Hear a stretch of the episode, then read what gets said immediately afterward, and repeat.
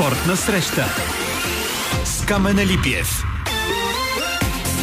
И както знаете, кедъра никога не е сам. Десислав Георгиев втора седмица поръчен и търпи нещата на звукорежисьорския пулт. Лилия Големинова избира музиката и реши да започне с налудничевия тип с голямата шапка, наречен Джеми Ракуей. И Боян Бочев е с мен тук в студиото. И преди да започнем да се хвърляме в спортните теми, честно да ти кажа, аз искам да ти задам един риторичен въпрос и то е: случвало ли ти се да постнеш нещо в социалните мрежи и да получаваш отдолу тонове получения, кое е окей, кое не е окей? Аз се опитах тази седмица да бъда инфлуенсър. Ще ти призная, че аз не съм с тази популярност и доста често хората не обръщат чак такова внимание на моите публикации, но да, ти предполагам, че става въпрос за тази нова кампания. Да, която, нова кампания, която просто едни приятели ме помолиха да се включа в нея абсолютно безвъзмезно. И настана такава лудница, че аз нощи се чудех дали да гледам филма Лука на награждаването на София Филм Фест в зала 1 на Националния дворец на културата, или да отговарям на някакви потресаващи неща, и това ми взриви цялата вечер. Просто се чудех, хора, в кой век живеем, защото това съм си го поснал на моята стена, откъде на къде ще ми дадете наклон на еди кое си. И просто полудях в един момент и това някакси за няколко минути или няколко часа ме отстрани от супер нещата, които станаха тази седмица в спорта, защото ние няколко пъти се шегувахме през тази седмица, че българския турнир за купата на страната по баскетбол прилича много на мартенската лудост в Съединените щати, която завършва следващата седмица. На плейоф. Но в момента наистина там стават пълни лудости, за което си говорим с Иво Иванов след 17 часа. Аз за първи път, да кажем, научих, че съществува университет, който се нарича Флорида Атлантик University, и то отива на Final Four, което е една от най-големите сензации въобще в последните години. И в българския турнир станаха такива неща. Носителя на трофея от последните 2 години, рилски спортист, отпадна още на четвъртфиналите след драматична загуба с продължение от Черноморец, след което на следващия ден пък Черноморец паднаха от Левски. Левски отбора, който лично според мен с най-ограничени не само финансови, но и игрови ресурси, с много къс състав, стигна до финал срещу ЦСКА, където ЦСКА беше най-големия фаворит. ЦСКА предишната вечер биха на полуфинал Балкан с продължение и Левски победи в този финал, който не бяхме имали финал Левски ЦСКА в българското купа 30 години от 1993-та. И аз още някъде, може би 1-2 часа след края, не можех да повярвам какво се е случило. А и матчът беше изключително спорен, беше интересен за наблюдаване. Защото, както винаги, отново по линията на получаването, на обясненията, още преди да започна турнира, се говореше как този финал е нагласен, как съдиите са купени, как не знам си какво. И вместо да се радваме всички, че имахме такъв празник в Арена София, в най-голямата зала в България, че се събраха едни 5000 души на финала да гледат баскетбол, което не се е случило тук, не знам, от незапомнени времена, защото ние не сме имали зала, за която събира 5000 души, значи може би никога. И вместо да се говори за това, ето в Америка говорят за историята на пепеляшка, когато става дума за Флорида Атлантик Юниверсити, ние вместо да говорим за това, че Левски са пепеляшките на този турнир, че с момчета като Марио Боянов, който още ученик на 19 години вкара 11 точки в този финал, без никой да го брои за жив. Вместо да говорим за това, да хиперболизираме, да създаваме легенди около тия истории, ние на практика се опитахме отново да разрушим абсолютно всичко, вместо да вървим напред и да се радваме на този баскетболен празник, който имаше в залата, и естествено да се радваме и на нашите постижения, за които си говорихме с теб преди да влезем в ефир, защото ние направихме такова излъчване телевизионно, и то с доста ограничени ресурси отново, и финансови, и технически, каквото не е правено до момента в България. Пуснахме дрон в залата, имахме стедикем и направихме така, че това да бъде един изключително сериозен гледан телевизионен продукт с красиви графики и всичко останало, което сигурно много малко хора са забелязали, защото те са увлечени в това, че съдиите са купени, ти е мошеник. Между другото, ти тръгваш, според мен лично тръгваш една идея по-негативно. Вярвам, че много хора са оценили всички спортни достоинства на този финал. Както, разбира се, излъчването, поне на мен ми направи впечатление, на колегата Лъчезар Христов, на Петър Пеков, които заедно бяхме в петък тук в студиото и гледахме матча. Казвайки между другото, за публикациите и за тези неща, сега се сещам просто като вметка. Ти си бил във Франция, и то предполагам не веднъж. Аз миналата седмица бях за първи път. И това, което ми направи, може би, най-добро впечатление на парижани, на французи, хората не им пука кой знае колко за това, което се случва около тях. Те искат, смисъл, те винаги са готови да съдействат, да помогнат, но общо взето не им пука много кой как изглежда. Предполагам, че и в социалните мрежи не са чак такива хейтери, каквито сме ние. И честно казано, виждам една хубава тенденция и в България. От моята камбанерия, разбира се, твоята е доста по-висока, но... Аз просто съм по-стар. Ами не, те са много причините, но виждам една такава тенденция, че хората започват все повече да си обръщат внимание на самите себе си, да се опитват да разберат другите, а не да ги променят, което също според мен е изключително важно, и да оценяват, ето както си говорим за този финал, защото той действително беше събитие и предполагам не само за баскетболните среди, ами изцяло и за българския спорт като цяло.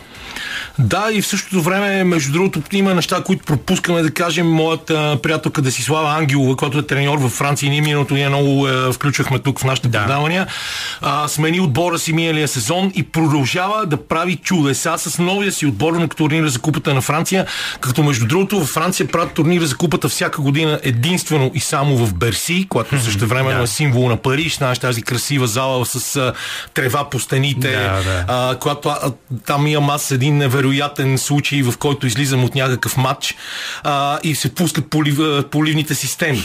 И пред мен с много елегантна тъмнокожа жена, и точно преди да напръска, тя се обърна и някакси ми падна в ръцете и аз бях шокиран и погледнах, и това беше Мари Жозе Перек, една от най-великите френски лекоатлетки. И аз бях така и беше много готина ситуация, в която се усмихнахме един на друг, но това, което исках да акцентираме, че там се правят турнира за Купата, се прави с всичките подрастващи групи. Тоест те играят заедно в една и съща зала всяка година, което е изключително хубаво и за това, така, както е модерно се казва, cross-generational, нали? Защото Facebook, да кажем, е така социална мрежа по всички изследвания, че всички поколения се събират в нея от най-малки до най-големи, нали? Докато, което може и да е плюс. Докато TikTok и Instagram, да кажем, са изключително по-насочени към младите хора. И те събират всички поколения заедно на едно място. И тук в София имаше такъв опит. Дойде кмета на Пловдив Здравко Димитров, заедно с друга легенда, бивша на ЦСКА, Милко Арабаджийски, дойдоха от Пловдив, защото те са били в ЦСКА и двамата.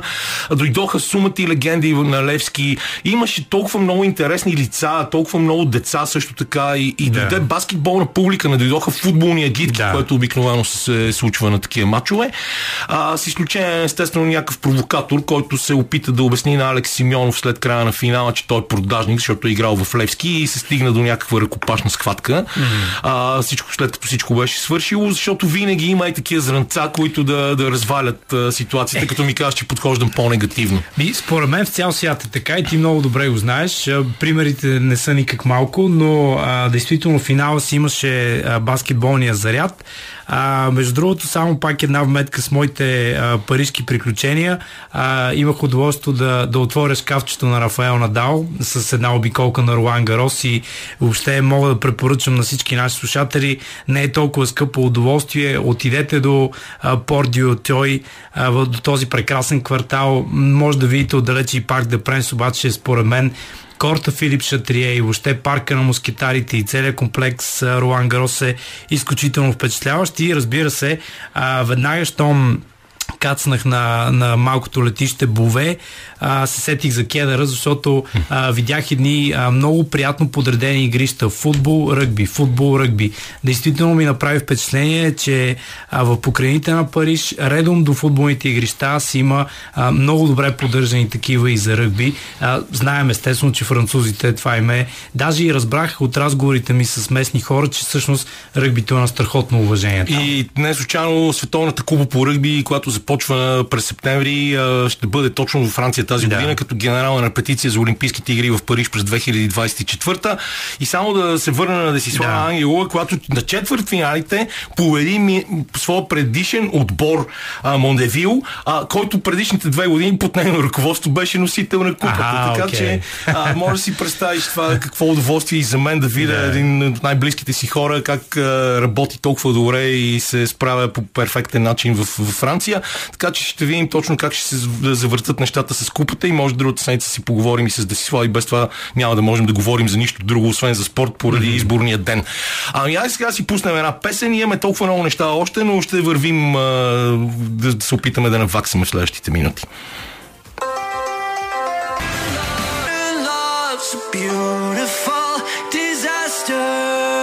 All Time Low и това парче Modern Love ще си стане, може би, неотделна, неотменима част от предаването, защото го слушаме втора седмица поред с този здрав американски рок-н-рол, абсолютно типично американски.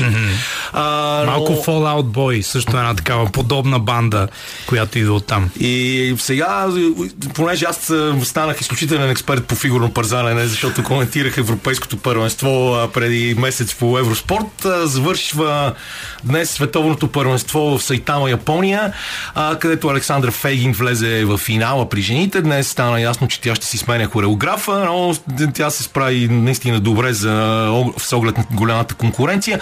Там нещата преминаха под контрола на азиатците, като естествено домакините от Япония бяха, не знам дали естествено, обаче бяха просто като валяци и спечелиха 3 от 4-те златни медала. Шома Уно спечели при мъжете, Каори Сакамото при жените, Рико Миура и Риоичи Кихара спечелиха при спортните двойки. Единствено в танците Медисън Чок и Иван Бейтс взеха един златен медал за Съединените американски щати. Много сериозно присъствие и на Република Корея, защото Ча Джун Хуан и Ли Хе Ин спечелиха среброто при мъжете и при жените. Европейците общо взето се задоволиха с един сребърен медал при танците на италианците Шарлен Гиняр и Марко Фабри и бронза на Сара Конти и Николо Маси на спортните двойки и Лоерен Хендрикс от Белгия за един бронз при жените, което е наистина особено естествено при отсъствието на руснаците, това е ясно, но един руснак Илия Малинин пък за Съединените американски щати за бронз при мъжете. Зимният сезон полека-лека приключва, много състезания просто го узнават знаменуват този финал в тези дни. Българското държавно първенство по биатлон върви на Белмекен, където Владимир Илиев и Даниел Кадева взеха индивидуалната дисциплина днес. Австрия спечели отборното състезание по ски скокове в Лахти. Йоханес Лампартер взе световната купа в северната комбинация. Тирил Венк пък спечели световната купа за първи път по ски бягане в своята кариера, след като завърши трета спринта в Лахти. Но като имаме предвид, че Тирил Уднес Венк е просто от Норвегия, е ясно защо е спечелил световната купа. Състезания, в които норвежците доминират изцяло. Изключително беше представянето на българските сноубордисти на това световно първенство в Банско, но след 17:30 нашия почетен кореспондент и треньор на Радо Янков Георги Атанасов Джоко, който реди трасето на едно от състезанията, ще се включи от Банско директно по телефона, за да ни разкаже за златните медали на Петър Гергиевски и Тервел Замфиров в паралелния слалом и паралелния гигантски слалом и разбира се за сезона на Радо Янков в световната купа при мъжете. Адски много футбол имаше тази седмица и ти със сигурност си гледал някакви мачове, особено 100% си гледал Англия срещу Италия. Да, гледах ги и съм очарован от прекрасната игра на англичаните. Португалците и те биха 4-0, а ние започнахме страхотно, просто убедително. Ние след малко ще си говорим, разбира се, с колегата Стефан Георгиев. Него не сме го чували от нова година, направо вече ми домиля за него, т.е. заседнал на летището в Истанбул и ще трябва да го набираме през Viber, но ще се справим и с тази трудност. Естествено, ние и от Катар, и откъде не сме го включвали. Да, така че ще оставя наистина темата за българския национален отбор за разговора ни с него. Разбира се, ако ми подхвърляш така положението при трите лова срещу италянците, Англия продължава да бъдат някакъв много странен отбор и мисля, че вече дори така привържениците на най-успешния селекционер на Англия след Сър Алф Рамзи. Гарет Саутгейт определено вече му идва времето за смяна. Само ще метна тук, че аз съм изключително доволен, защото още от началото аз залагах много на Гарет Саутгейт, казах, че ми харесва, знаеш, той вкара много неща, изключително много, това е много гадно клишено, ще оказа такива заучени положения, преки свободни удари, корнери. Те си показваха нещата, както си показва гарда в баскетбола, комбинацията, която трябва да се изиграе. И на мен Саутгейт адски много ми харесва и се наслушах какъв нещастник е. Да. И тук от български специалисти, разбира се. Ами, не, той си има своите качества, безспорно. Психологически също, според мен, повлия доста добре на англичаните, но се вижда, че сякаш е към края на цикъла на своя треньорски престой в националния отбор. Айде накратко казано, ще ги остави там, откъдето ги взе, според мен.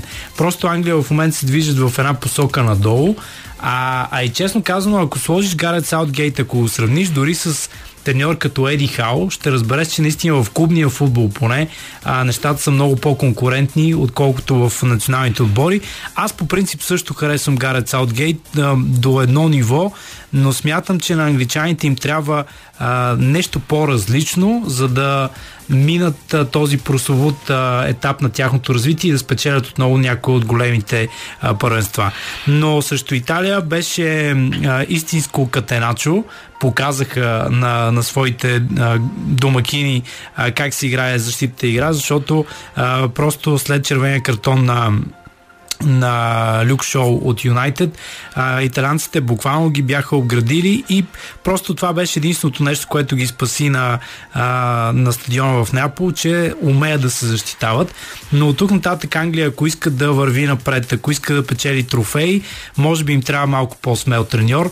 Това според мен е една аргументирана критика за Саутгейт, защото той все така остава консервативен, но все пак с тази си негова убеденост в двубоите успя да ги изведе до финал на европейско. Дори. Да, точно така. И това не им се беше случило отски отдавна. Не си дойде от дома, знаеш, жените донесоха купа в Англия. Мъжете не могат да го направят. Да. Тази седмица излезе и новия албум на Депеш Мод, Мементо Мори. Честно да ти кажа, усещам как адски много мои приятели полудяха по този албум и си го причиних в петък. Така, и ми е любопитно да чуя. И да ти кажа, честно, ми очаквах повече. Айде да се изкаже ефемистично, да не бъда краен, но Мементо Мори е много хубаво заглавие, има някаква философия в него, но после в самата музика по-скоро има някаква как се казва, носталгичност, връщане към началото, към времената Винс Кларк, не знам си какво. Да, Black Celebration. Електропопец, точно малко 80-тарски, 90-тарски. И заради това не съм кой знае колко впечатлен от цялата тая история, защото може би съм очаквал повече, не знам, но тези, които са в сектата Депеш Мод, а те са адски много, са наистина всички са... Аз съм с единия крак в нея. Подивели, нали? Ами... Както казваше бившата жена на един от най-близките ми приятели, Колко Стойнов, Депеш Мод, кои бяха тези, дето ги мързи да пеят. Ами, виж, буквално с две думи наистина за Мементо Мори, защото е гореща тема и Депеш отдавна са нещо повече от музика, а те са културен феномен. Аз разбирам това, което казваш, но пък на мен може би и да, ако сравняваш този албум с Violator, с Ultra, с Songs of Fate and Devotion, вероятно ще останеш леко разочарован, но ако ги сравниш с предишните 2-3 албума на Депеш, мисля, че този е доста над нивото. Някак си се върнаха към корените им, съгласен съм с теб, дори има песни, които се казват Never Let Me People Are Good, които за феновете на Депеш естествено, че веднага се сещат за едни други много, много по-успешни песни, но групата успя въпреки тежкия период да намерят смисъл в това да правят музика. И тъй като много често са ги сравнявали с развитието на YouTube, нали, просто да си кажем какво правят YouTube в момента. Не, че е лошо, не, че аз съм човек, който ще ги критикува, но се радвам, че Депеш искат да правят още музика, докато при Боно и Диеч очевидно предпочитат да намерят пак красивите моменти, но в старите си парчета. Вече публиката сама преценява кое и какво, но е факт, че Депеш, освен че издаваха албум, се осмелиха на над 60 и колко години са вече, да тръгнат дори на турне.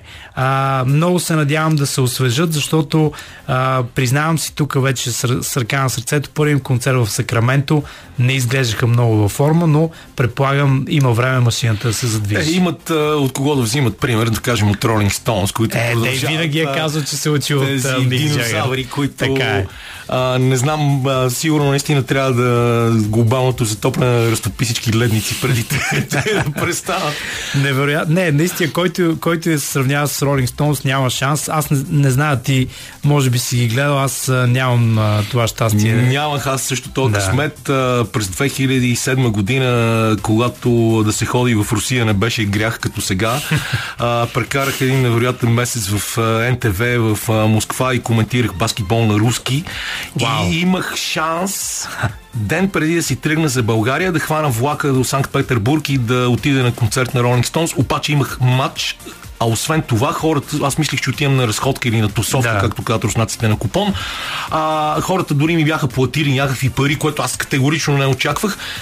И можех да се сменя, но аз хем имах задължение, хем бях взел пари и си казах, Rolling Stone ще почакат. За съжаление, 16 години по-късно те още чакат кедъра да се появи, без въобще да подозират, че той съществува на този свят. Но все пак има шанс да ги видим на живо, или по-скоро да отидем ние да ги видим някъде по света, защото невероятно е, наистина продължават заедно с Кейт Ричардс, въпреки че вече са в така по-скромен състав, с някои хора, които са ги гледали, казват, че очевидно извън тоналност свират и така нататък, но това са велики музиканти. Това музикално отклонение, мисля, че действително за феновете на Депеш им го дължим. Пък и те са и футболни фенове. Мартин Горе, отдавнашен фен на Арсенал. За съжаление, вече покойния Анди Флетчер пък беше привърженик на Челси и въобще доста лондонски човек, така че те имат отношение към спорта по някакъв начин. Почти няма големи музиканти, които да нямат такова отношение, или велики актьори. Знаеш, че в NBA сред хората, които непрекъснато са на мачове, особено в Лос-Анджелис, са фигури като Джек Никълсън. Да. Аз пак, връщайки се години назад, си спомням как съм бил в Madison Square Garden, където между другото тези Флорида Атлантик Юниверсити направиха сензация този ден. И около мен аз се чудех дали да гледам матча или да гледам от едната ми страна Принс, отсреща Бил Мъри, Голино.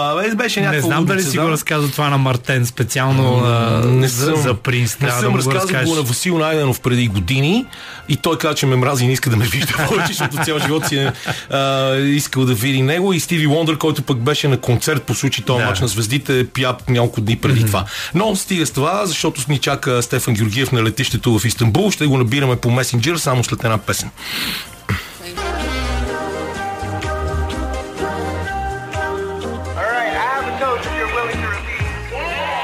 Нашите звукови експерименти продължават с намиране в месенджер на Стефан Георгиев, изпълнителният продуцент, който е закъсал там на летището, защото полетът е бил овербук. Аз не мога да разбера, Стефи, тези хора не знаят ли, че с топ изпълнителен продуцент си на работа и са те оставили на летището? Просто това е скандално, аз така мисля. Чуваш ли ме? И какво да ти кажа, чувам чудесно. Премеждията, очевидно, както ти споделих и преди да започне вече нашия разговор в на Радио София, нещата не са съвсем показано, обаче очевидно е било да живеем хубаво, че пак моя песен. Да, положението... Коментатора на утрешната среща са побети в песента, така че аз просто ще трябва да изчакам още 3-4 часа и ще се и аз там. Това е какво да кажем сега. Явно прищевките на Сабата и на Turkish Airlines, които не са си сметнали много добре нефтицата. Да, и така е. Евролигата по баскетбол едва ли ще остават някога, ама като става дума за някакъв футболен матч. Добре, кажи няколко думи за този матч в Разград този ден, който определено е фал старт в тия квалификации срещу Черна гора, защото всички точеха лиги едва ли не, как тази група е супер лесна, ама не си дадат сметка, че ние не сме толкова добри. Не само да кажа, преди да започнем да спорим на футбол тематика, че ти ме подведе. Но аз не съм, разбира се, обиден. Ти предрече, че честата батки приложи седмицата, пък то там на баш така, което мен поне, за жалост, не ме удовлетвори, но какво да се прави, има ги тези неща в живота. Подведохте, защото всички смятахме, че ЦСКА ще спечели баскетболната купа и че са топ фаворит, пък нещата отидоха в другата посока, да. Пък то стана малко като при националите, да, и те бяха топ фаворити, или поне в по-изгодна ситуация от черногорците и нещо получи. И за... Да, чакай сега. За съжаление, много ми прекъсваш и в движение ще прекъсна, аз и така ще изхвърля и ще набера още един път. Правим втори опит за да направим някаква връзка, другото, защото ти се изяждат половината думи и не се разбира. И докато Кенера го набира, аз да кажа няколко думи така въвеждащи за този двубой в петък в Разград. Ами, национален ми отбор... Да, ето го отново Стефан от Истанбул. Довърши си, Бояне. Да, моето лично мнение е, че националите ни все пак изглеждат по-различно от старта на предишната такава квалификационна кампания. И въпреки загубата смятам, че има надежда поне да се представят доста по-достойно. Не знам дали Стефан така би се съгласил с това нещо. Добра отправна точка, Стефи. Аз бих се съгласил, споделя мнението, че Кръстаич се опитва да прави нещо по-различно, ново, дори смело можем да го наречем, защото в крайна сметка той в игра футболисти, които не са чак толкова познати дори за футболната общественост. У нас какво става пък за хората, които по-рядко следят какво се случва в футболните среди. Говоря за хора като Йоан Стоянов, като Иван Йорданов, Кристиян Петров направи дебют един от тримата ни централни защитници.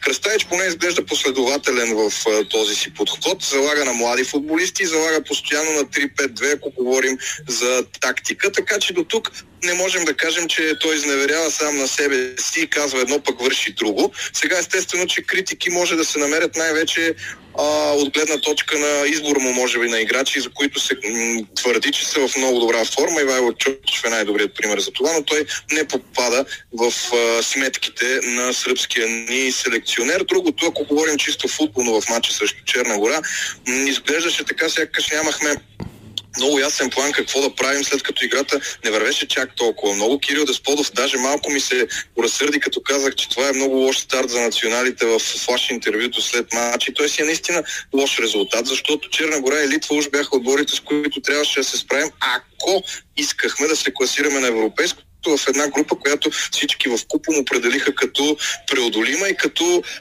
някаква целувка или прегръдка на съдбата, че не ни е пратила, да речем, при Англия, Италия или при Франция, Нидерландия, при Сърбия и Унгария. И когато започнеш с загуба от дома срещу Черна гора, лошо начало е. Какво да правим? На никого не му е приятно и на мен не ми е приятно да ни бият постоянно, когато дойдат квалификациите, обаче нищо не можем да направим. Факт е, че имахме няколко положения и дори черногорския наставник Милдраг Радулов си призна, че е имал късмет отбора му, защото спокойно можеше да не спечели.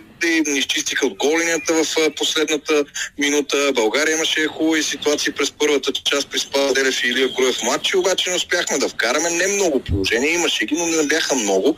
И ми се струва, че може би трябва да създаваме малко повече срещу отбори от такъв ранг като черногорците, които просто си ни надхитриха, победиха ни. И сега той май Йордан Лечков днес го е казал на летището във Варна, доколкото видях в някои от сайтовете, че имаме да гоним дивото срещу Унгария и най-вероятно над 50 000 ще има на Пушкаш Арена и знаем какво вероятно ще се случи и за какво бихме си говорили в понеделник вечер след срещата.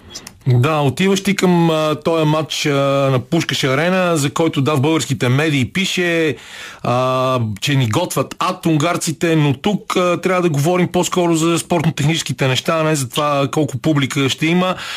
Има ли въобще според теб някакви шансове българския национален отбор да се справи с Унгария, които са отбор във възход, безспорно, в последните, може би, дори 2 години? Аз много се надявам да има някаква силица. По-скоро съм притеснен да не би отборът да е оплашен сега след поражението от Черна гора и самочувствието някъде да изчезне, да отихне този ентусиазъм, който се появи след няколкото положителни резултати в края на миналата година и да ни победят най-вече на мускули дори, ако искате, защото ако получим гол в първите 15-20 минути, ще стане супер опасно и супер неприятно за нас. Поне аз така си мисля. и може би пък ние в случая трябва да предприемем стратегията на черногорците от петъчната вечер и ние да сме отборът, който просто да дебне и да очаква някаква възможност, чрез която да измъкне положителен резултат. Защото после, ако загубим за втори път, което очевидно е най-вероятното, в цялата квалификационна кампания има 8 матча. Като започнеш с 2 загуби, както и да го въртим, каквито и оправдателни слова да търсим за работата на Кръстаич, ти вече шансове почти нямаш. Няма за къде кога да наваксаш тези точки и до края на квалификацията пак започваме с общите приказки. Юни месец имаме да играем с Сърбия, там също ще е много напечено, най-меко казано. И за жалост пак един наглед хубав проект може и бързо-бързо да бъде сринат, защото хората пак ще се ядосат, че нямаме шансове да се класираме на европейско първенство, което напомням за трети път ще бъде в формат от 24 отбора, а това си кажи речи половината от държавите, които играят квалификации в зона Европа. Но той каза нещо много важно, Кръстаич, през седмицата, за това, че трябва да се налагат българските млади играчи, нещо за което ние говорим и в клубния футбол. Да. И в клубния футбол, обаче това остава повече глас в пустиня и като дойде обаче един сърбин да ни го каже, може би това ще хване най-после нещо, ще накара хората да помислят повече върху тази тема, защото ние колкото и да си говорим и да философстваме за националния отбор, този национален отбор без една добра база, без добра селекция, без работа с младите играчи и даването им шанс в едно определено слабо първенство, той ще си остане някакъв такъв продукт, който само по време на квалификация ще си говорим колко сме зле. Не мислиш ли? Аз имах разговор вчера с Георги Иванов от тези те, които ти сега повдигаш. Той точно това казва. Ама работата в школите не е както би трябвало да бъде. Сбъркане модела генерално и ние в много големи етапи от настоящето си изпадаме в ситуация, в която няма избор за националния отбор, няма играчи, които да викаш и просто избор е сведен до едни 30 души, от които се прави и селекцията. Ако някой е наказан, контузен или не е във форма, просто отпада и става 23-4. И това е много плашещо и много тъжно дори на моменти. Самият Георги Иванов ми каза следното: е добре, ЦСКА какво реват, че нямат национали, като в стартове им състав от 11 души 10 са чужденци. И то като се замислиш, и това до някъде си е напълно валиден аргумент и се въртиме в омагьосания кръг, в който хем чужденците не може без тях, особено в съвременния вариант на футбола, понеже все пак и те предоставят някакво качество, макар и не всички, разбира се, когато се взимат на кило, съм далеч от мисълта, че всеки е особено полезен за който и да било отбор, Ботев, Локомотив, Лудогорец, Левски, ЦСКА. И от другата страна обаче се започва да се роптае, защо пък не играят младите футболисти, които млади футболисти се оказва, че не са чак толкова добри, било то в физически или тактически план, и се въртиме в някакъв кръг, който уви не дава много добри резултати и си говорим едно и също през няколко месеца. Тук между другото ни трябва някаква поредица. Да, слушам. Това, което исках да ти кажа, че е много хубаво, че си го провел този разговор с Гонзо, защото Гонзо беше обявен за расист, за какъв ли не. Смисъла на неговите думи е точно в контекста на този разговор, който ти току-що ни предаде. И аз ходих по някакви студия, за да обяснявам, че Гонзо не е идиот, за да казвам, че това на практика не е чак такъв скандал, защото е важно да се чете смисъла на това, а не да се хващаш за думите бели хора и цвета на кожата и така нататък. По-големия скандал по тази тема го имахме от колегите в Медиапул, само че май не му се обърна много внимание, ще трябва пак да се припомни. Да. А иначе в този контекст, който Стефан говори, бих казал, че не че съм от Славия, обаче Славия като че ли е един добър пример, особено и не случайно всъщност Иван Иванов е част от щаба на Младен Кръстаич, тъй като белите юноши дори играха и Шампионска лига миналата година, което според мен действително е добър пример как могат да се случват нещата. Да, напълно, да. Истината, както винаги, е някъде по средата. Аз не мога да казвам, какви са тези чужденци, забранете ги, в България трябва да играят 10 от 11 да са българи, един да е чужденец и той, кой е национална страната си. Не функционира така нещата никъде по света. Въпросът е, че наистина трябва да се намери някаква златна среда, в която достатъчно много българи имат възможност да играят регулярно, а не по 10-15 минути, като влизат, и то особено вече при промяната в правилника, при който треньорите имат възможност на по 5, а не по 3 смени. Да повече хора наистина могат да играят, но и те като играят по 10-15 минути, то това не е много полезно за тях. И да се намери баланса, който да наистина да даде възможност на селекционера, дали той ще се казва Любослав Пенев, Петър Хупчев, Красимир Балъков, Ясен Петров или Младен Кръстаич, да имат от кого да избират, какви играчи да гледат и съответно да е по-добре балансиран националния отбор. Поне аз така си мисля, колкото естествено това да звучи трудно постижимо. То ако беше толкова лесно, може би отдавна да се е получило, не знам. Според мен има някои неща в българския футбол, които могат доста по-лесно да се променят. Разбира се, ние сега тук може да влезем в една друга тема за календара на първенството, но може би това ще си го оставим за някой друг подобен разговор, защото според мен в българския футбол от не знам от колко време, и не искам да бъда безкрайно краен, но няма желание дори за някакви елементарни и смислени промени, като например тази 20-дневна пауза в първенството, която се получава, и факта, че ние за пореден път изборите спират цялата страна следващия уикенд. При положение, според мен, съвсем спокойно можеше да има мачове в събота, дори с охрана от стюарди, така или иначе стюардите обикновено са вътре в стадиона на българските двубои, но наистина пак казвам, че това е една по-дълга тема, която може да си оставим за някой следващ път. Да, ми добре, Стефи, няма да те мъчим повече. Стоилов до някъде каза това, което и ти спомена. Да. Благодаря ти много за това, че ни изтърпя в тази сложна връзка. Дано от следващия полет наистина да бъде полета за Будапеща. Да има място за изпълнителния продуцент. Да, има спонсор на шампиона в Евролигата, предлага една кехлибарена течност на летището в Истанбул. Мисля, че можеш да си угодиш с някой от тях. И до нови срещи, защото не сме се виждали много отдавна, така че като се върнеш, планирай го това. Ние ще си пуснем една музика и после ще си кажем още няколко думи с Боян. Чао, чао. Много яко е това парче Ghosts Again. Между другото, видеото му е страхотно. Това е водещия сингъл от този албум, който излезе на Депеш Мод. И видеото му е супер, защото там има едни препратки към седмия печат на Ингмар Бергман от 1953 година. Режисьор, разбира се, Антон Корбин, който много хора познават отлично. Те са си на практика си работят с него доста отдавна. И добре, ще му дам още един път шанс. Според мен, шанс на този албум.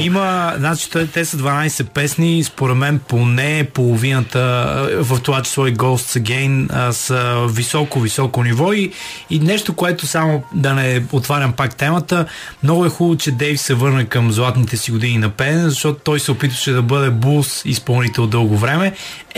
Мисля, че така за всички е по-добре, както е в момента. Така, по спортните теми да не пропуснем, само да кажа, че тази нощ, не преди 1 часа, нашият Григор Димитров има двубой. При това също един любимец на българската публика, Яник Синер. Мой личен любимец. Ние сме свикнали да му казваме Яник Синер, поне, но той е от Южен Тирол, знаеш, бив скиор, защото в Южен Тирол са най-добрите италиански скиори, алпинисти, Райнхолд Меснер, оттам да не говорим, че в Алто Адидже правят страшно вино. Би трябвало да се казва Яник Синер, но ние толкова много сме свикнали с Яник Синер, че просто няма начин играти, кои я кажем, както се казва на сръбски. И много тежък матч ще бъде това за Григор. Нашата музикална редакторка Лилия Големинова много се беше зарадвала на предишната му победа онзи ден. Но Любо Тодоров, пък автора на подкаста за тенис на Българското национално радио, и каза: внимавай, защото идва Яник и нещата ще бъдат доста по-различни.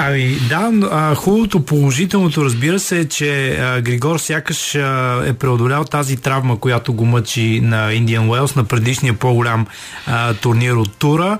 Направи успешно начало в Майами, също Ян Ленард Штруф, и действително сега ще си бъде абсолютен тест за него, но аз през годините, въпреки че Григор, сега, не искам пак да бъда прекалено критичен, но може би един от най-големите му трудности в кариерата бяха тези непостоянни игри. И имам усещането обаче, че срещу силни тенисисти, какъвто е Зинер, има шанс. И просто той генерално играе по-добре в последните месеци, откакто, разбира се, и Вердаско отново е в неговия екип. При Григор много често всичко може да разбереш как ще му тръгне матча и как ще проведе с първия му сервис. Първия сервис, ако влиза Григор, има много големи шансове да спечели, както ще да се протече в боя. Понеже трябва да го приключваме този първи час, само да кажа, че току-що Франческо Барая спечели голямата награда на Португалия в MotoGP. Хубаво е да имаш много спортни приложения в телефона и новините пристигат светкавично. И за да останем за няколко секунди още на територията на Южен Тирол, да кажем, че Матей Казийски, който е на 38 години, продължава да бъде един от топ волейболистите в света, направи 21 точки, 5 аса 3 блока, 42% ефективност в нападение, както са написали колегите от Спортал, и Тренто, да, се намира именно там и където могат да се карат страшно добре ски. Не случайно се рекламира непрекъснато в Евроспорт. Победи Веро Волей от Монца с 3-1 гейма в четвъртфиналната серия, матч номер 3 в Суперлигата на Италия, което няма начин да не го отчетем, защото Матей, да, независимо, че отказа да играе за националния отбор по едни съвсем разбираеми причини, е една от българските топ звезди в момента. Какво става в мартенската лудо, ще разберем съвсем скоро, защото Иво Иванов ще бъде не след 17 на телефона. Сега кратка пауза. Спортна среща с Камен Елипиев. Познатите парчета, дори знаеш колко време продължават и точно на време сложихме Иво Иванов на изчакване. За съжаление, той в момента е контузен сокол, защото е играл баскетбол, но както знаем, всеки истински сокол играе баскетбол, слуша рок-н-рол и третото нещо е пие алкохол, ама то не е много за пример. Но Ивчо, да ти кажа честно, сега като гледах бракета на мартенската лудост и си дадох сметка колко малко знам за висшето образование в Съединените американски щати, защото за първи път в живота си видях, че съществува Флорида Атлантик University, които са от Бока Ратон и освен всичко са на Final Four и аз не мога в момента да го асимилирам този факт вече няколко часа. Да. Не знам дали помниш, преди 2 седмици говорихме с теб за предстоящата мартенска лудост, да, и стана въпрос за изравняването на силите. И за това колко непредсказуем ще бъде турнирът тази година. И действително абсолютно нереален е турнирът тази година. Абсолютно нереален. Традиционните сили, Камен, отсъстват. Дюк, Канзас, UCLA бяха елиминирани. Това са... Дори Гонзага, дето толкова надежди възлагахме на тях, да, и те заминаха. Да, Гонзага и те заминаха. Просто всичките тези отбори, които се водят за аристокрацията на колежанския баскетбол, са елиминирани. И останахме с отбори, от които един единствен е печелил някога титлата. Тексас Лонхорнс или Канектикът, да. Тексас не са печели. Да, никога не са печели титлата, но интересно е, че 4-те отбора, поставени под номер 1 в 4-те групи, всичките бяха елиминирани. Хюстън бяха елиминирани, Алабама бяха елиминирани, Канзас и така нататък, и така нататък. И дори отборите под номер 2, с изключение на Тексас, всичките бяха елиминирани. Така че много интересен турнира.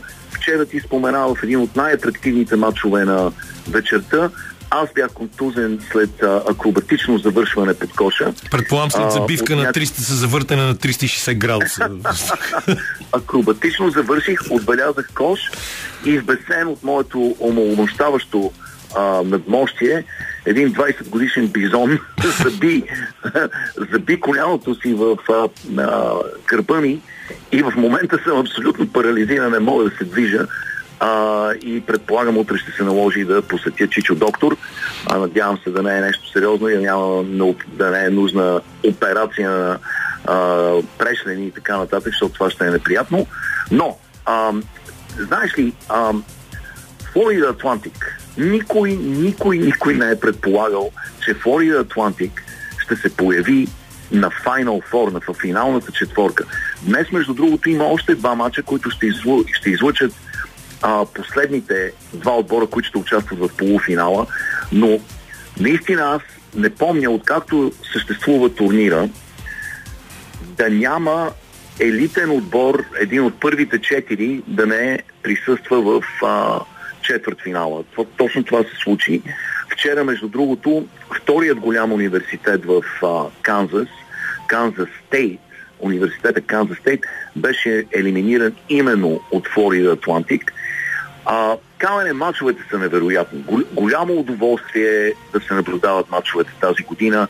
Никой няма никаква представа кой ще победи във всеки един двубой.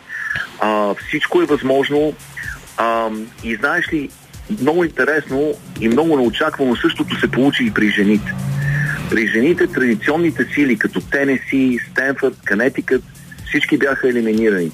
Последно вчера Канетикът беше елиминиран от Охайо Стейт, и за пръв път от 16 години насам няма да бъдат на четвъртфинал. Да, Канетикът, които бяха тоталният доминатор в женския баскетбол под ръководство на Джино Риема, това наистина е някакъв скандал общо взето.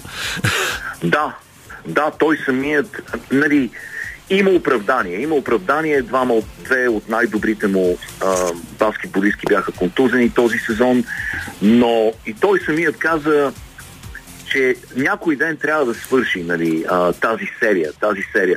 Колкото и да са доминиращи, някой ден свършва приказката и той не беше особено разочарован, дори беше доста така горд от баскетболистките си и каза, че е готов за следващата година.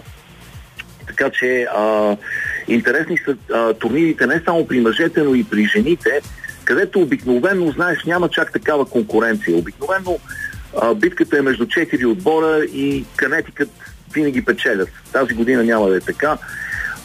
Знаеш ли, има една интересна история, подистория, допълнителен сюжет тази година, който ние не сме засегнали с тебе, а трябва да говорим за него.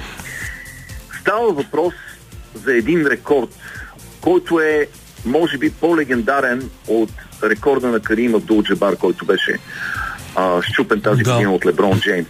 Става дума за рекордът на Пистъл Пийт Маравич. Пистъл Пийт Маравич преди много, много, много години, през 60-те години, постави рекорд по резултатност в колежанския баскетбол от 3667 точки. Този рекорд се смяташе за абсолютно недосегаем, Камен. Абсолютно недосегаем. 3667 точки. Тази година играч на малък университет в Мичиган, наречен Детройт Мърси Юниверсити, играчът се казва Антуан Дейвис, за малко да счупи рекорда на Пийт Маравич. Защо? Защото Пийт Маравич игра само 3 години. По негово време на първа година студенти не се е разрешавало да играят. Така че той игра само 3 години. Антуан Дейвис и Детройт Мърси получиха допълнителна година право да играят 5 години. Защо? Заради пандемията. 2020 година редовният сезон завърши, започваше мартенската лудост и тя беше анулирана заради пандемията, така че играчите получиха допълнителна година. И Антуан Дейвис игра 5 години. За 5 години той целенасочено се опита да счупи рекорда на Пийт Маравич. Негов треньор е баща му, Майк Дейвис, точно така както беше треньор на Пистъл Пийт, неговия баща в Луизиана Стейт Юниверсити. И баща му реши да го опуска в игра всяка секунда от всеки матч с една единствена цел – да счупи рекорда на Пистъл Пийт Маравич. И този рекорд изглеждаше много-много сериозно застрашен. И в последния матч Детройт Мърси се изправиха срещу отбор, който дублира целенасочено Антуан Дейвис, за да му попречи да счупи рекорда, и не му стигнаха 3 точки.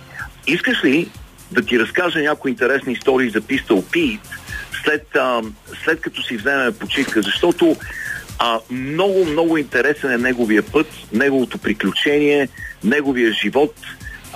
просто има уникални моменти и той революционализира баскетбола. Да, той промени с най-голямо удоволствие, да, още повече, че ти самия се изживяваш от понякога като пистъл пит на баскетболното игрище.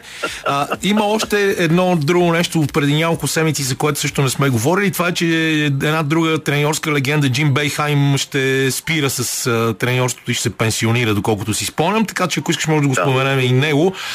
Гледах днеска и в Нью Йорк Таймс една много интересна статия, че най-добрият питчер е на 40 години и там сравняват няколко от най-добрите питчери на висшата лига по бейсбол, което също е интересно от гледна точка на спортното дълголетие, но сега си пускаме малко музика. Майли Сайръс, между другото, изчудно като вървеше това парче, си говорихме тук с нашия звукорежисьор Деси и с Боян за това, че съм много голям фен на Майли Сайръс и че тя ни напомня, предполагам, и на тебе малко ти напомня блендата на нашата безспорна любимка номер едно Стиви Никс. Да, да. Кога успя Майли Сайръс да се превърне в Стиви Никс, нямам представа. Невероятно еволюира това момиче като музикант, като композитор, изпълнителка и като поведение и се превърна в рок-звезда. В рок-звезда. От сладникава и екстравагантна и ексцентрична поп-икона, това момиче стана сериозен музикант, прави страхотни парчета, много съм впечатлен от нея и действително е фен на блус и рок музиката, и то класическия рок. И знаеш ли, бях много изумен, пишех някаква статия тук по време на пандемията и докато седях на компютъра, чух в далечината неописуемо изпълнение на Wish You Were Here на Pink Floyd. И то вървеше по телевизията и аз бях толкова изумен, че се затичах да видя за какво става дума. И я видях нея да изпълнява в задния си двор на живо по време на пандемията с акустична китара Wish You Were Here, с просто феноменално изпълнение, с нейния дрезгав, богат глас. Много съм впечатлен от нея, просто съм приятно изненадан. И ти си го забелязал и музикалният ти редактор явно го е забелязал, така че много обнадежден съм от нейната еволюция. Но да се върнем към Пистъл Пит. Камене, това, което ме споменах, е, че ако разделиш тези негови точки, които той е отбелязал на 3, се оказва, че той е вкарвал по 44,2 точки на матч по време на колежанската си кариера. 44 точки на матч. И когато стана професионалист в NBA, това беше и причината да носи фанелка с номер 44. Той беше единственият играч, който носеше фанелка 44. 3667 точки. Има нещо, което прави този резултат още по-изумителен. Той го е постигнал преди да има линия за 3 точки. Постигнал го е преди да има часовник за нападение. Тогава се е забавила играта целенасочено. Имало е много по-малко нападение, много по-анемично е било нападението, много по-бавно се е движила самата игра. За да вкарваш по 44 точки на матч, без линия за 3 точки и без часовник за нападение, това е просто нереално. Това е извънземно постижение. И Дейл Браун, треньорът на LSU, преди време беше събрал в архивите всички мачове на Пистъл Пит и беше направил картография на неговите изстрели. Беше положил огромно усилие. Оказва се, че Пистъл Пит, Камене, е вкарвал 12 тройки на матч. 12 тройки на матч. Какво означава това? Това означава, че ако е имало линия за 3 точки, той щял да вкарва по 56 точки на матч. Нереален играч. Що се отнася за стила на игра? Не е имало и няма да има друг като Пистъл Пит. Ти си гледал, много от нашите слушатели са гледали кадри с неговите изпълнения, с пасовете, които не могат да бъдат описани. Меджик Джонсън беше копирал много от неговите пасове. Неговият дрибъл, начинът по който дриблираше топката, беше неподражаем. Стрелбата, стила, той беше просто най-атрактивният играч. След него се появиха много много негови имитатори и той действително промени креативността в баскетбола, импровизацията. Той даде възможност на всички играчи от следващите генерации да подходят към спорта с отворено съзнание и да си позволяват неща, които бяха смятани за немислими. Как го постигна това? Постигна го благодарение на много труд и на вманячен баща, неговия баща Прес Маравич, който е сърбин, беше луд на тема баскетбол и още от момента, в който се е родил, беше решил, че ще го превърне в най-добрия баскетболист в света. Но, знаеш ли, той не е трябвало да му извива ръката, за да го направи това. Самият Пистъл Пийт е бил маниакален работник на игрището. Тренирал е през цялото време, тренирал е през нощта. Доколкото през си спомням, той дори е ходил на училище с баскетболна топка и е дриблирал по пътя. Нещо такова, такава история имаше, да. Да, на отиване с дясна ръка, на връщане с лява ръка. Имало е железопътна линия, релса, по пътя към училището и той излизал на железопътната линия и е дриблирал върху релсата. Правил е, непрекъснато е работил върху своята ловкост. Аз добрах се преди много години до един негов видеоучебник. Беше в началото на 90-те години на касетки, на видеокасетки. Видеоучебник, в който той демонстрираше упражнения за развиване на координацията, на баскетболната координация. И съм прекарвал дни и часове в бесяващи усилия да копирам неговите упражнения по ловкост. Имаше едно конкретно упражнение, което той наричаше пържени яйца, защото твърдеше, че ако се опитваш да го направиш, мозъкът ти ще се превърне в пържени яйца. И мисля, че ми отне месеци, докато най-накрая успях да направя да го постигна това упражнение, но действително този играч промени всичко. И знаеш ли обаче, има поука в неговата история, защото той беше трагична фигура и беше до голяма степен консумиран от безброй демони в по-късна част от живота си. Защо? Защото той беше посветил всичко на баскетбола. Всяка своя клетка, всеки свой ден, всяка секунда от живота си. И когато се ограничиш по този начин в живота, рано или късно идва момент, в който се оказваш в безпътица или в задънена улица. И този момент при него пристигна с първата му сериозна контузия, след това втора контузия и в един момент той разбра, че баскетбола е свършил за него. И игра само 10 години в NBA, след което попадна в много тежка ситуация, в която не знаеше кой е той, каква е неговата идентичност извън играта. И заради това стана жертва на алкохола, стана жертва на безброй пороци, беше изгубен психически, физически, беше смазан. И имаше нещо много интересно, даде едно интервю, едно много известно и честно казано зловещо интервю, в което още в началото на кариерата си в NBA изведнъж без никакъв повод каза на интервюиращият го журналист, каза: знаеш ли, така не ми се иска да играя само 10 години в NBA и после да умра млад на 40 години. И знаеш ли, точно това се случи, Камене. Игра точно 10 години в NBA, сякаш някакво пророчество проникна в него в този момент.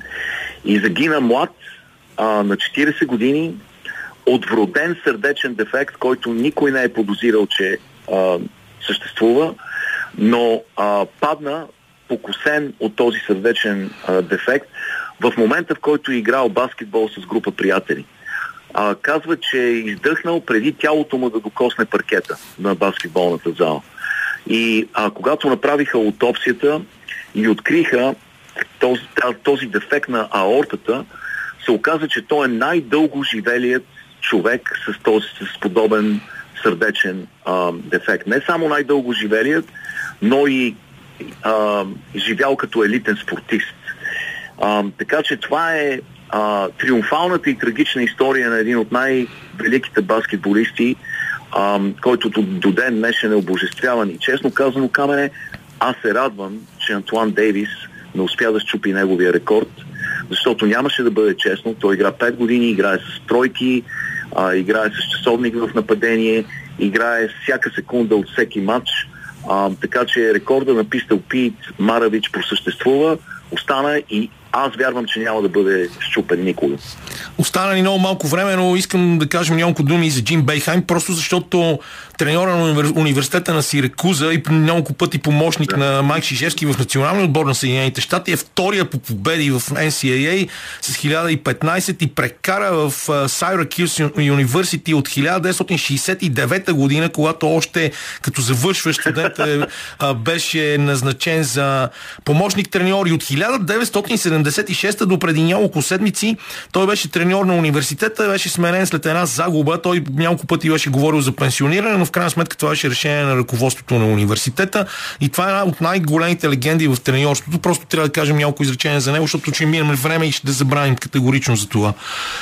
Абсолютна легенда, беше треньор на националният отбор, многократно беше помощник треньор на националният отбор, с Майк Шишевски спечели олимпийски титли и така нататък. 76-та година, Камене, Джералд Форд е бил президент. Когато той е започнал да тренира отбора на Сиракуза, спечели титлата с Кармело Антони, победиха моят Канзас, 2003-та, няма да забравя този кошмарен матч и Макнамара. Помниш ли го Макнамара? Помня го, да. Да, той беше много интересен треньор с немско потекло и двамата му родители са германци и действително остави следа, незаличима следа в баскетбола, също така няколко много интересни концепции в нападение, които са изцяло негови, създадени от него, така че ще липсва, много ще липсва Джим Болхайм, но това е живот и живян така, както трябва да бъде. И действително той остави следа, промени и той баскетбола и няма да бъде забравен. Да, величествена фигура. Той, сина му, имаше един такъв твит, че никога никой повече не може да бъде Джим Бейхайм и никога програмата на университета в Сиракуза няма да бъде същата без него, но часовника тик-така, както се казва, и те неща трябва да няма как, тези промени са неизбежни. Просто няма как до 94 годишна възраст, да кажем, да бъдеш треньор. Да, Джим Болхайм надви всеки го, би всеки отбор, но никой не е надвил времето към. Да, точно така.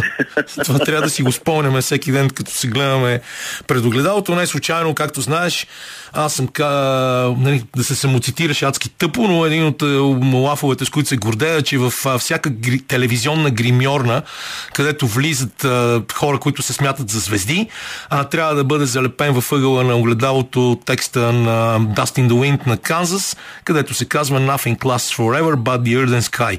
И това трябва да си го припомняме всеки ден, когато започнем да си мислим, че не стъпваме по земята. Много ти благодаря, Иво, за това включване и за лекцията на тема Pistol Pete Маравич, която беше предизвикана, разбира се, от пълната лудница в американския колежански баскетбол. След малко, след Канзас, отиваме в Банско, за да си говорим за успехите на българските сноубордисти, а вие останете с нас.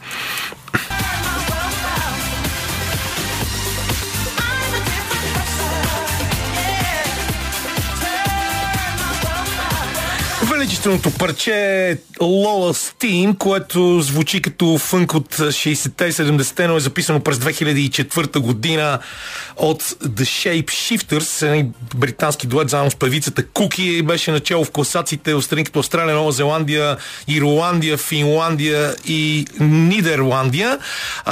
Е прелюда към включването на нашия почетен кореспондент в Банско днес и редовен потребител на подкаст услугите на Спортна среща, Георги Атанасов Джоко, човек-оркестър в българския сноуборд, който правеше трасе за световното първенство. Преди това случайно се занимаваше с тренирането на Радо Янков. Но, Джоко, да започнем с тези успехи. Те бяха тези златни медали на Петър Гергиовски и на Тервел Замфиров, както и сребърните на Александър Кръшняк и четвъртите места.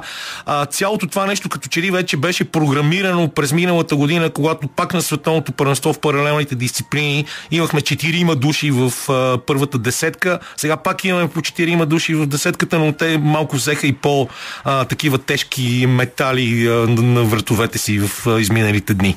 Здрасти, естествено. Здравейте на всички. Първо, да, трябва да поздравим момчетата за страхотно свършената работа. Определено още миналата година загатнахме на света, така да се каже, че нашия отбор, който готвиме с Анатолий Замфиров, смятам, че загатнахме, че има от какво да се притесняват. Това беше една от причините.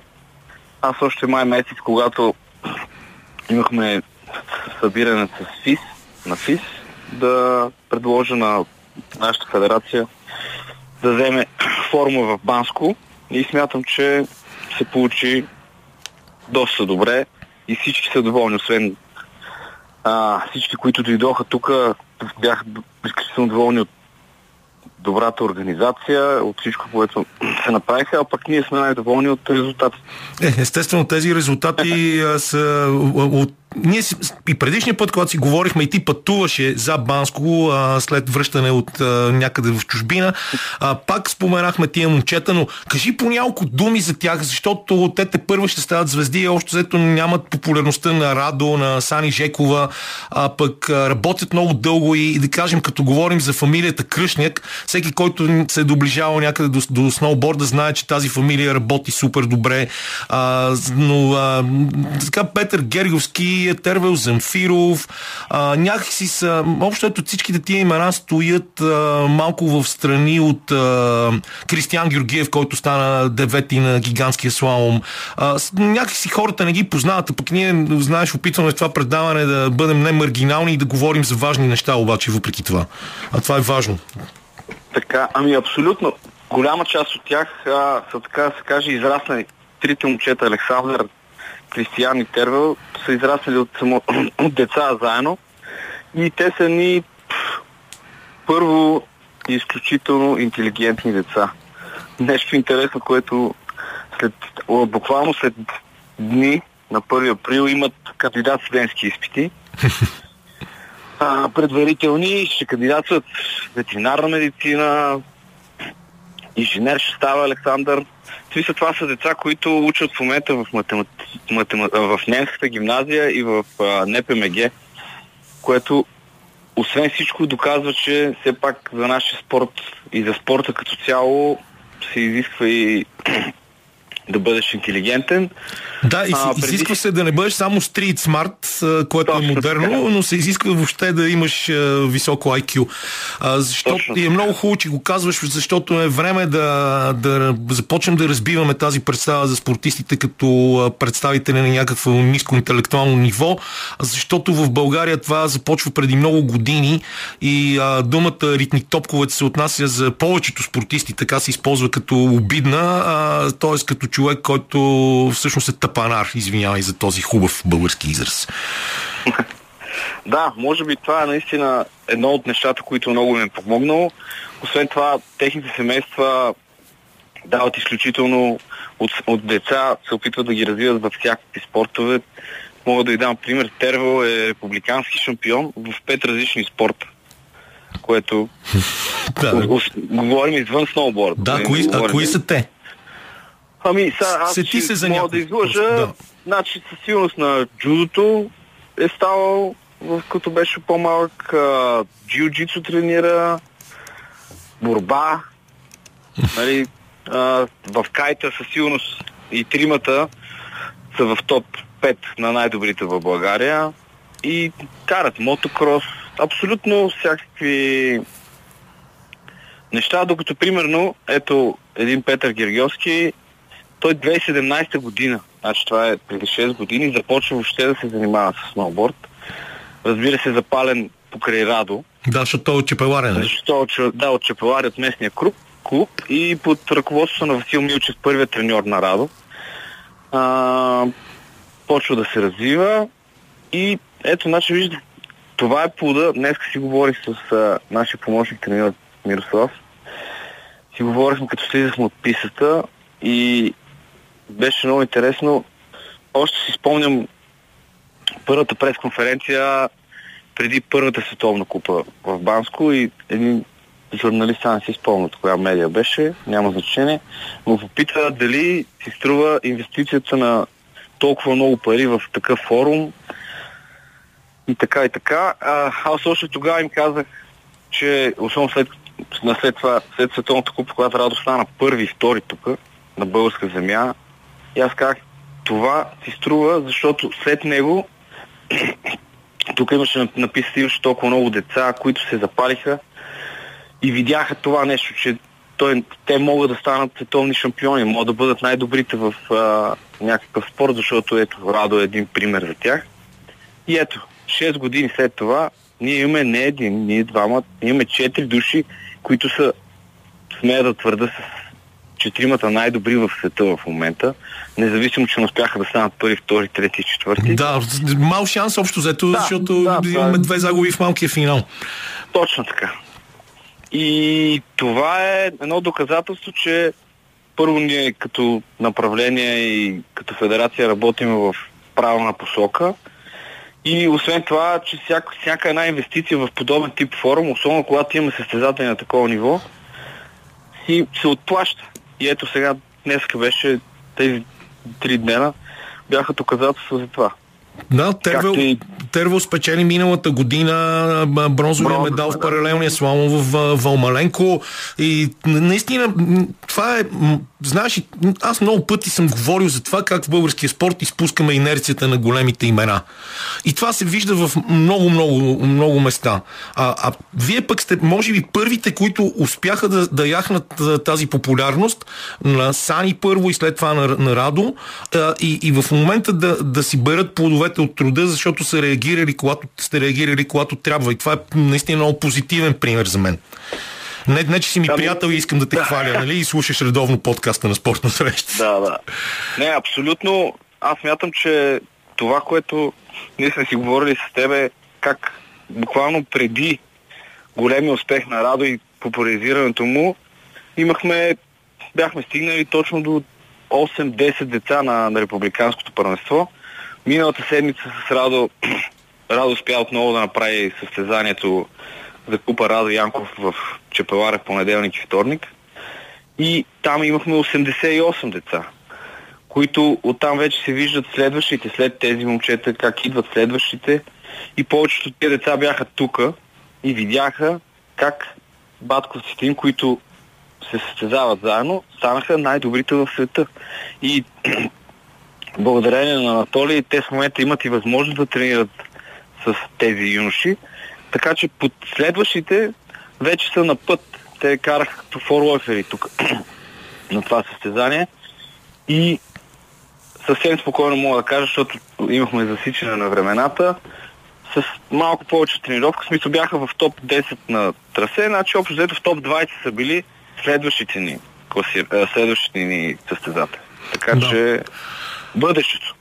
Кажи няколко думи за това как се прави световно първенство при такова топло време, защото и организацията, както и за Световната купа и сега, макар че аз много мразя това, как беше организацията, но гледам си в момента телефона, в София 17 градуса, долу в Банско сигурно също е 15-16 градуса, на Бандаришка поляна е малко по-студено, но въпреки това да се осигурят условия и за двете дисциплини е сериозно. Абсолютно. Значи, тук в Банско и организаторите за пореден път доказаха, че нашия екип, който работи по организация на състезанията, начало с Виктор Гичев и Валентин Стефанов, наистина са на, да кажа, олимпийско ниво, но и все пак те там се развиват и успяха хората наистина. Сега получавам постоянно съобщения как това било най-страхотното световно първенство за юноши и всички треньори са страхотно очаровани, както беше и януари месец, когато едва когато се превърнаха при още по-лоши условия, успяхме да проведем Световната купа и всички са с определено респектирани от това, което Федерацията прави. Mm-hmm. И начин на работа въобще. Както и с подрастващите, организацията на състезанието, защото всичките неща са свързани. Да, те са част от един процес. Добре, сега ще пуснем една песен и след това ще те помъча малко с разказа сезона на Радо Янков, защото той е един добър сезон, независимо от тези няколко стотни, които понякога не достигах. И след това парче на The Weeknd, който прави много по-хубави песни, отколкото шоу на, по времето на Супербол, който преди известно време си беше тотален провал, някакво такова доста неразбираемо. Се връщаме с Георги Атанасов Джоко да си поговорим за сезона на Радо Янков, който завърши с 7-то място в Бертесгаден, преди той да се върне и да направи това състезание в Чепеларе, за което говорихме преди малко. Джоко, ти си, естествено, аз не мога да определям в твое присъствие сезона, но според мен това беше един сезон за връщане на самочувствие. Защото вие пак попаднахте в големите шамари, направихте доста добри състезания, видя се, че Радо не отстъпва на звездите в сноуборда и понякога няколко стотни решаваха всичко. Абсолютно. Аз, както си говорихме с тебе при последното ми гостуване при теб преди Световната купа в Банско, аз си казах, че там до тогава не ни стигаха едни 300, които 400, но ние знаехме. Даже ти каза, аз знам откъде да ги вземате. Точно така. И оттам нататък, както казах ти, имахме нужда и един по-силен резултат, за да може да се върне лека по лека да се възвърне самочувствието и увереността на Радо. И смятам, че това беше супер. Резултата в Банско беше това нещо. И оттам нататък той, смея да твърда, че всяко едно състезание беше в първите 8, макар и че не успя да се класира по този начин на всяко едно от тях, но на по-голямата част успя. Наистина имаше няколко спорни, имаше едно спорно решение на Световното първенство в гигантския слом, където до ден днешен спориме с ръководството на ФИС. За пропуснатата врата. Накрая да. И честно да ти кажа, аз като го гледах това видео, се върнах на финала на състезанието по гребане през 2000-та година на канала в Сидни, където по същия начин пък Румяна Нейкова се размина с златото в битка с една състезателка от Беларус, Екатерина Карстен, и веднага ми се върнаха спомените за тогава, защото аз лично мисля, че тая врата е премината. Предполагам, че ти мислиш така. Повечето хора, които, да не кажа всички, на които сме показали видеото, са на това мнение и да, това беше голям удар за нас и най-вече за Радо, тъй като първо световното първенство има различна тежест. Той беше много подготвен за това състезание, беше в топ 5, беше пети на квалификацията, преди да го дисквалифицират. И ние знаехме, че той може да направи много добър резултат. И това наистина така някакси не ни демотивира, даже може би по-скоро го демотивира допълнително за следващия старт, където успя да влезе в първите 7 и стана 7 на слалома.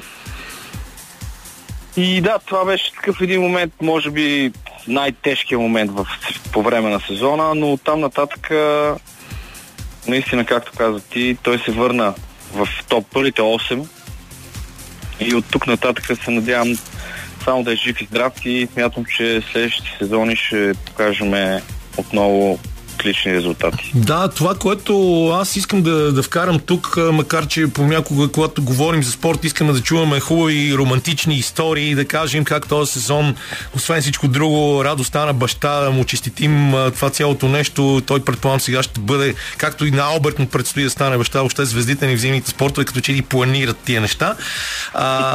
Но това, което трябва да кажем, че тези класирания на световно и на европейско първенство, което в ските и в сноуборда няма, са супер важни от гледна точка на финансирането от държавата и не случайно да кажем целият ни биатлон е пренасочен към календара на европейското първенство, защото знаят, че така могат да си осигурят финансирането. Да.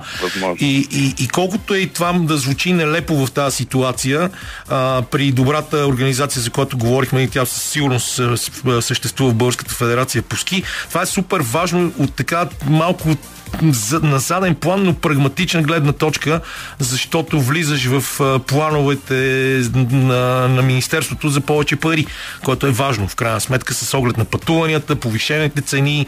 Алберт и Иво ми се оплакваха преди 2 седмици, като ни бяха на гости, как са скочили цените на хотелите навсякъде, което си е наистина доста голяма тесла. Абсолютно.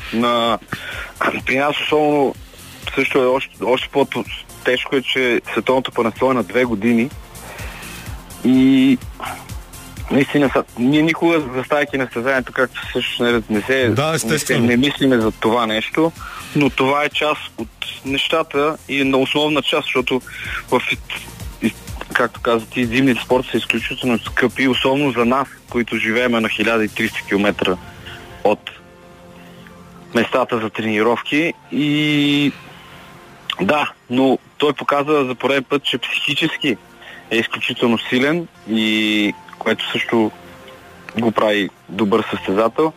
И въпреки това, един ден след цялата тази ситуация, успя да се събере и да направи този резултат, който, както каза ти, ще ни донесе, ще ни осигури финансирането за следващите 2 години, поне част от него, и ще мога да бъдем спокойни и да се готвиме и да показваме, да правим това, което можем най-добре.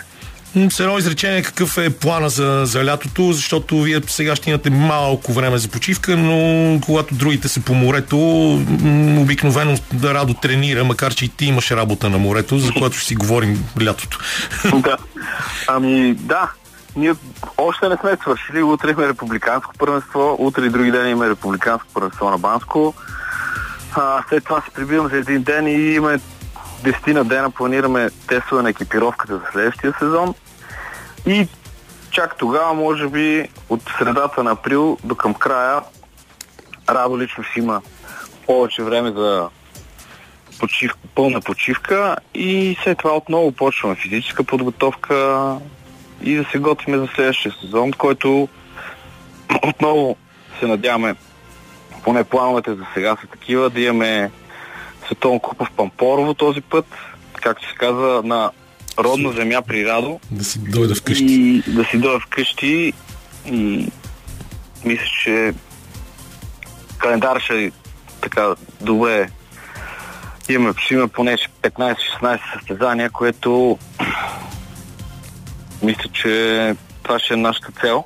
Следващата година да гоним още по-високо класиране в Световната купа, след като няма голям форум Световно първенство или Олимпиада. Добре, Джоко, много ти благодаря за това отделено време. Успех на републиканското първенство. Това, че което каза за републиканското първенство, ме подсеща, че в Норвегия имаше първенство и там в слалома отново в ските вече Лукас Бротенби, Хенрик Кристофърсен не само за Световната купа, а пък Марко Одермат в Швейцария стана за първи път шампион на Швейцария, след като спечели всичките възможни световни, олимпийски и купи и световни титли.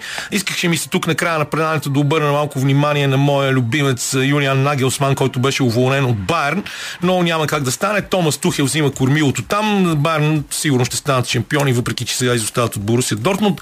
Това беше всичко в днешното издание на Спортна среща. Благодаря на Десислава Георгиева, на Лилия Големинова, на Боян Бочев, че бяха част от това предаване. Можете да го слушате в подкаст в SoundCloud и Spotify. В 18 часа, както обикновено, са новините на Българското национално радио, които може да слушате и по Радио София. А с вас ще бъдем отново следващата неделя, деня на избори, след като гласуваме в 16 часа имаме среща тук. Чао!